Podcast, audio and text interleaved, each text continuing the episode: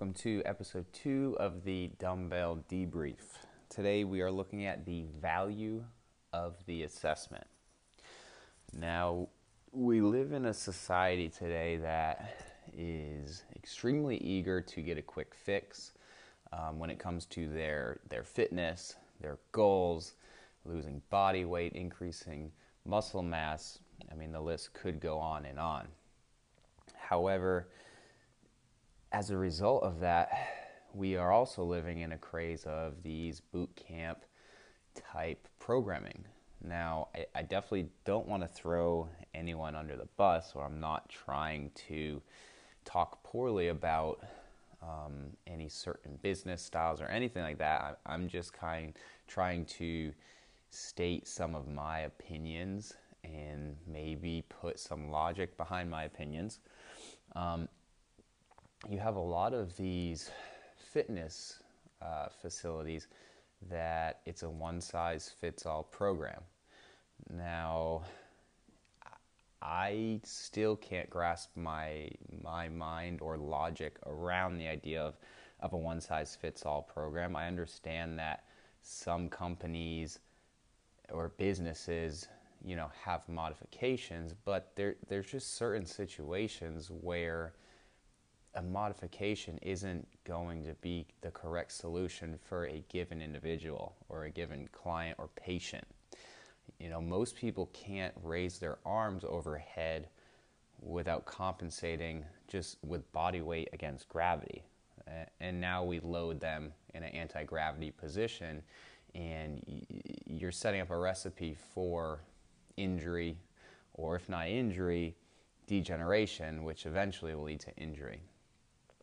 So some of these places, and, and definitely not all, um, the, the, one thing I can't get past is the lack of assessments in the fitness industry. Now, some physical therapies, or I should say most or all physical therapists, should be doing an assessment, but this is more directed towards fitness facilities, um, group classes, or really anyone that is starting a workout program should go through an assessment.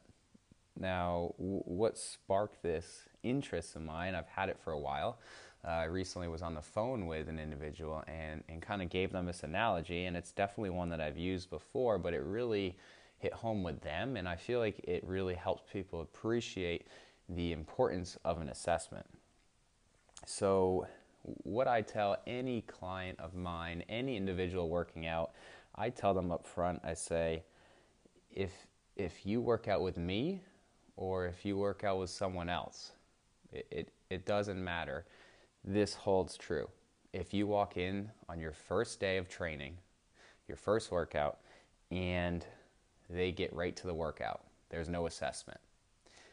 I would turn around and run as far and as fast as you can.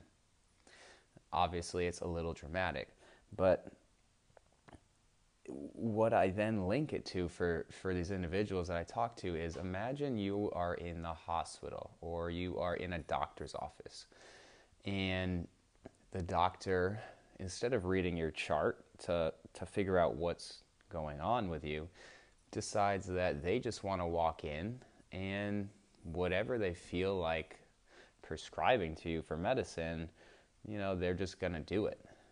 And the same and obviously I, I, don't think I have to go into the risks of that and, and you know getting ill prescribed or improper medicine um, you know and the adverse effects um, you know serious adverse effects. Um, but the same thing holds true in the fitness world. You know we prescribe exercise and which ultimately really can seriously injure people if it's not done right or if it's not for the right person.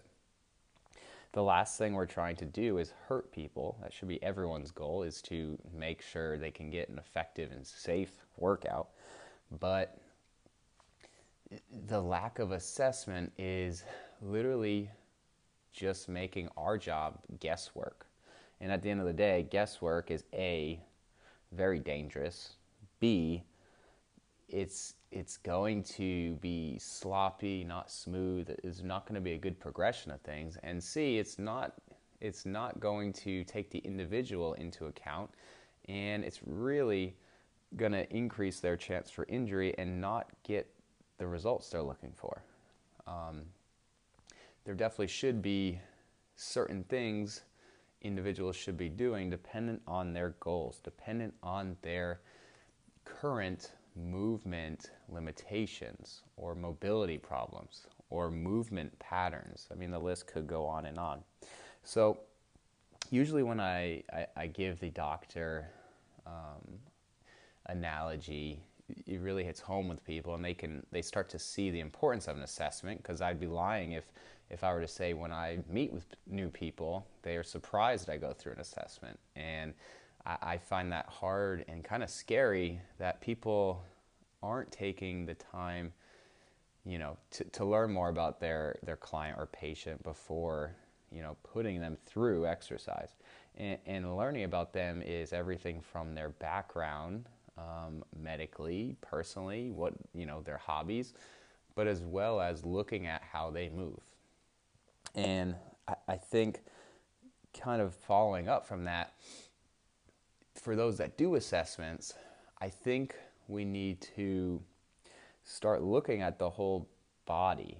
Um, I think a, a, common thing in, in the fitness industry is people, or trainers, I should say, put people through exercises like, let me see how you squat, or let me see you do a push up or let me see you do a plank, you know, looking at leg strength, looking at upper body strength and core stability, right? But I think we should start to stray away from that and, and, and bring it in even more. Um, I think one of the biggest missed components to assessments are assessing and appreciating breathing in the relationship of the rib cage. Now, for those of you that don't know me, I'm definitely biased towards PRI. However, I do try to keep an open mind. And when I do, a lot of things go back to PRI because it makes so much sense when you when you really break things down to the fundamental components of these movements. Um, but that's for a, another episode. But I think we should start appreciating breathing in the rib cage position more. Um, having those and looking at that and really correcting that from the beginning is going to go a long ways to decrease injury potential, but as well as to increase endurance. Or what I let people know is hey, we fix your breathing and you're learning how to not compensate when you're going for those last couple of reps. And those last couple reps are what's going to get you to your goal, but that's those all those last couple of reps are also the ones that tend to be the most problematic for people because they are compensating through it if they don't know how to do it correctly or if they're already doing it from dysfunctional breathing. Um, and that brings me to the next point. I think we should appreciate and, and teach compensatory strategies. These clients and patients don't know these compensatory strategies um, when they're doing them. And, and this could be for anything. Um, we could keep it at breathing, but e- you know, even during you know lower body exercises, teach them these compensatory patterns and, and, and show them how they should be doing it, what it should feel like, what should be on, what should be off. Um, a, a, lot of times these people just do what, what we say, and sometimes they're afraid to ask, you know, what's really going on. Um, so appreciate and teach about compensatory strategies. Uh, that would be something else to include in an assessment. Um, the next component to assessment is appreciate proper stability versus mobility. Now, I'm going to use a, a PRI example, but you need to have enough stability to then get the mobility elsewhere. And sometimes we just go straight for mobility. Um, but we can use the example of looking at the left abdominals needing to be stable enough at T8 and below But above, especially on the contralateral shoulder, we need to have enough mobility and work on that mobility. But if we just work on that mobility and don't appreciate that stability at that T8 below, then we are uh, really running into just more compensatory strategies and false negatives as far as any sort of movement restrictions um, when really it is restricted, but it's not going to show up as restricted because we're not appreciating that stability of below. So, main point being always appreciate stability to get the mobility.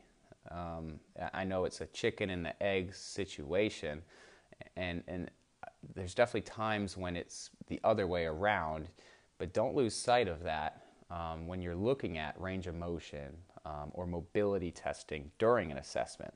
We need to have adequate stability. And then the, the last component, and, and there's definitely more, these are just four quick ones that I'm kind of throwing out there just to, to bring to people's awareness is appreciate triplanar movement. People need to have sagittal plane. People need to have frontal plane. People need to have transverse plane. The problem is we have too many people trying or assessing transverse plane when these individuals coming in don't have the sagittal plane down. And we are just running in circles if we don't have that sagittal, and better yet, we don't have the sagittal or frontal. Um, we're never going to attain that transverse. So, and again, everything we do is triplanar, triplanar, and is definitely something that's underappreciated. Um, you know, we need to have strength, mobility, and stability in all these planes. And I think looking at that from the beginning is going to tell you a lot about an individual, how they walk, um, you know, breathing, like we've talked about. Um, all these functional things that we do from our day to day living, you know, that need to be appreciated during the assessment. And I'd say, lastly, I wasn't going to say anything else, but I'd say, lastly, look at static and dynamic positions. You know, what someone shows on a table is very well probably not going to be the same when you get them upright and you have the effects of gravity, balance, body weight, you know, a lot of different systems coming into play. And just appreciate the difference from you know, supine to standing or laying down to standing. So, those are just some quick thoughts on assessments. Um, the main takeaways or the main big points I want you to, to start appreciating is A, we need to start doing assessments. And yes, I am PRI biased, but just to get started, any assessment is going to be better than none. I'm not saying you can only or you only have to do a PRI assessment, anything like that. I mean, there's a ton of things you can do and, and, and appreciate to better understand the individual that's coming and trusting you to not injure them as well as to get them their goals. So, first point, we need to, like I said, start assessing more. And obviously, the direct result from that assessment are individual workout plans or individual rehabilitation plans or you know fill in the blank with whatever works best or whatever you do as a living. But the assessment is to rule out injury look at movement and then figure out where the next step is.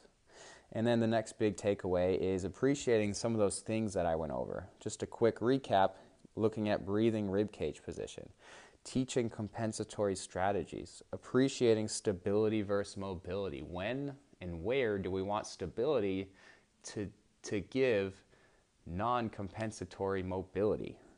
That's something we should take into effect. And then appreciating triplanar motion. So, next time you're with an individual, or if you have questions about any sort of assessments or techniques, please let me know. I'd be glad to help or answer any. Um, I appreciate you guys for listening, and I'll see you on the next one.